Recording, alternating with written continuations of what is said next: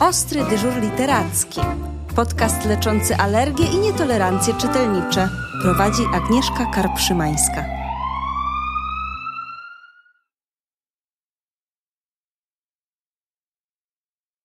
Witajcie w ostatnim podcaście w tym roku.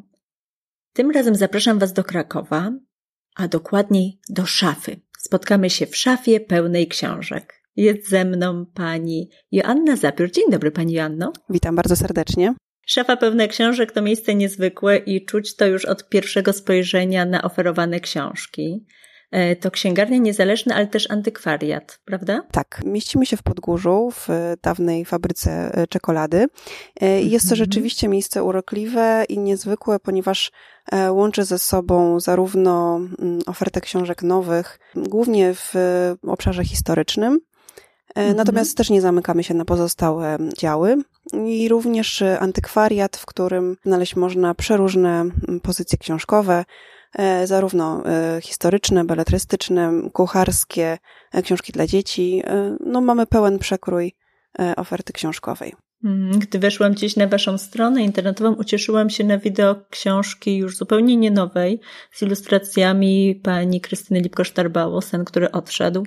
Jest bardzo wiele takich pozycji, yy, zwłaszcza dla dzieci, które pojawiają się na rynku, i po jakimś czasie troszeczkę zostałem zapomniany. Znaczy ten rynek jest tak ogromny, że dość łatwo coś wartościowego przegapić. To przechodzi gdzieś koło nas. E, pomyślałam, że faktycznie księgarnia niezależna plus antykwariat to może być świetne rozwiązanie e, właśnie dla takich osób, które chcą się upewnić, czy jakiś skarb nie, nie został zapomniany, czy gdzieś nie, nie leży na półkach i nie czeka na odkrycie. E, to są takie książki, które są absolutnie piękne, ale też współczesne. Znalazłam dzisiaj też u Was pocztówki, przepiękne tak, pocztówki. Prawda? A jeszcze chwilę później na przykład figurkę e, Lego Harry'ego Pottera i pomyślałam, że właściwie to jest szafa pełna skarbów. Co jeszcze można nieoczywistego znaleźć u Was? Powiem tak. E, wszystko to, co uda nam się odkupić bądź znaleźć e, u naszych klientów. Bo mhm. jeżeli chodzi o antykwariat, to mm, często jest tak, że dzwonią do nas nasi stali klienci lub osoby, które znalazły nas e, poprzez polecenie lub właśnie przez internet, e, z informacją, że chciałyby się pozbyć swoich książek, bo bo się przeprowadzają, bo na przykład robią porządki na strychu i wówczas my przyjeżdżamy i takie książki skupujemy. W nich można znaleźć naprawdę przeróżne skarby i e, często zdarza się, że właśnie e, znajdujemy perełki, które zostały gdzieś zapomniane, a e, czekają na swojego właściciela właśnie u nas w szafie. Mm, mhm. A jeżeli chodzi o książki nowe, no to też staramy się selektywnie podchodzić do tematu i wybierać te, które rzeczywiście będą spełniały nasze oczekiwania co do treści, no i też będą interesowały, ciekawiały naszych klientów, których już jakoś tam poznaliśmy i wiemy, jakie są ich gusta. Mm, w przypadku książki dziecięcej jest to szczególnie cenne, bo właściwie nie do końca chodzi nam o to, żeby y, serwować dziecku zawsze tylko i wyłącznie nowości, prawda? Dokładnie tak. No to też mm, my sami mamy dzieci, wiemy też, e, co interesuje dzieci, e, na co zwracać uwagę. W przypadku właśnie takich maluszków najistotniejsze jest to, żeby e, ta treść i była dla nich przystępna i zawierała jakieś walory moralizatorskie lub właśnie przekaz jakiś istotny ale mhm. to też kwestia e, rysunków i na to też często zwracamy uwagę.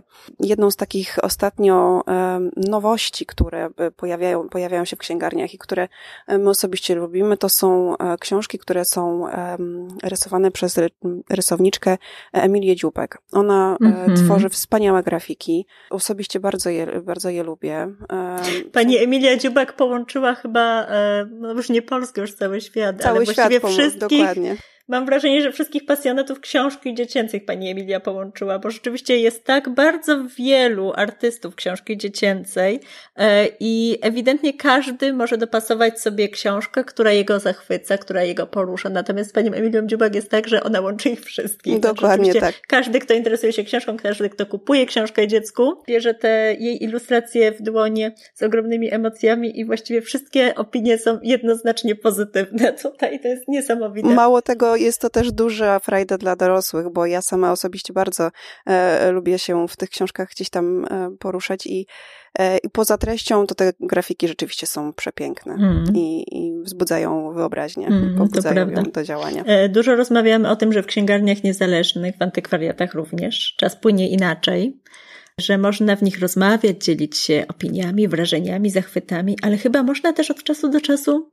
się zgubić albo na chwilkę schować przed światem zewnętrznym. Tak, jest to prawda. E, często obserwujemy, że nasi klienci przychodzą tutaj właśnie pomyśleć, e, odpocząć od e, zgiełku. Czasami jest tak, że wchodzi klient do księgarni i po dwóch godzinach nagle wychodzi z książką, a my myśleliśmy, że on już dawno poszedł.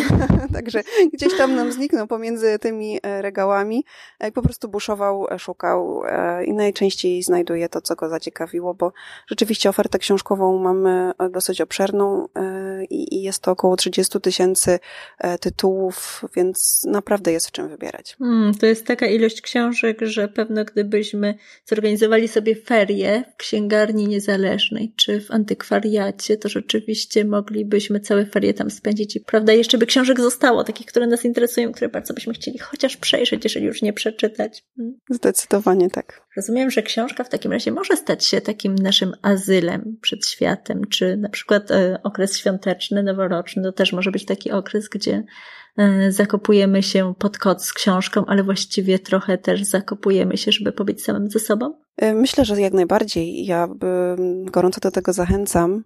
Sama marzę o tym, żeby właśnie tak spędzić te najbliższe nadchodzące święta, zwłaszcza, że będą one szczególne i wydaje mi się, że właśnie przez to, że nie możemy czerpać z tych kontaktów międzyludzkich i spotykać się z najbliższą rodziną, będąc w domu, w jaki sposób możemy sobie zrekompensować te nasze, no ten nasz brak kontaktu z światem rzeczywistym, e, zanurzając się w dobrym, w dobrym tytule i, i jakby odpoczywając i przenosząc swoje myśli właśnie tam.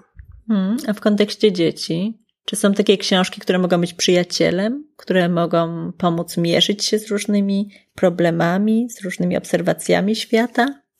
Myślę, że jak najbardziej. My osobiście e, jesteśmy na etapie książek e, dla dzieci w wieku 8 lat. Mhm. I to nie jest prosty wiek, prawda? Nie jest to prosty wiek, bo to jest jeszcze wiek e, dzieciństwa, takiego powiedzmy, że ten umysł dziecka jest jeszcze gdzieś tam okraszony właśnie tymi e, dziecięcymi emocjami, ale już chciałoby być e, to dziecko dorosłe i mierzyć się właśnie z tymi e, dorosłymi problemami. I dla nas na przykład taką bardzo ciekawą, bardzo ciekawym tytułem są opowiadania o Basi. Mhm. Basia ma bardzo dużo różnych przygód, ma rodzinę, która składa się jeszcze z dodatkowo dwóch, e, dwóch braci i ona e, ma wiele przygód, które kończą się w jakiś sposób jakimś morałem lub, lub jakimiś przemyśleniami i pokazuje też, że pewne rzeczy są konieczne do przeżycia i nic mhm. się nie mhm. dzieje strasznego, jeżeli mama złamie rękę w Wigilię, mhm. bo jest jeszcze tata, który może tą Wigilię w jakiś sposób przygotować. I to myślę, że e, są fajne e, do polecenia książki dla właśnie dla takich ośmiolatków, ale taki e, mniejszy, mniejszy dzieciak też spokojnie będzie w stanie z tej książki czerpać wiele. Mm, A seria, są... seria o Basi to właściwie fenomen i z Basią już też jest tak, że um, powstały już książki dla troszkę młodszych, które wciągają młodsze dzieci to w świat Basi i powstały też y, książki, które są post Basia niejako, czyli tak naprawdę dla starszych dzieci, które właściwie powinny wy, wyrosnąć z Basi, e, ale wciąż się jeszcze interesują jej przygodami. Dokładnie są tak. Troszkę bardziej skomplikowane fabuły. Natomiast to prawda, ja się przyłączam gorąco do tej rekomendacji, bo Basia chyba przez to jest tak znakomita i tak bardzo lubiana, że jest po prostu normalnym dzieckiem. I nawet nie normalną dziewczynką, ona jest po prostu normalnym dzieckiem. Ma problemy normalnego dokładnie. dziecka. Takie, takie dokładnie z jakim dzieciaki się mierzą każdego dnia. Czy coś jeszcze zarekomendujemy?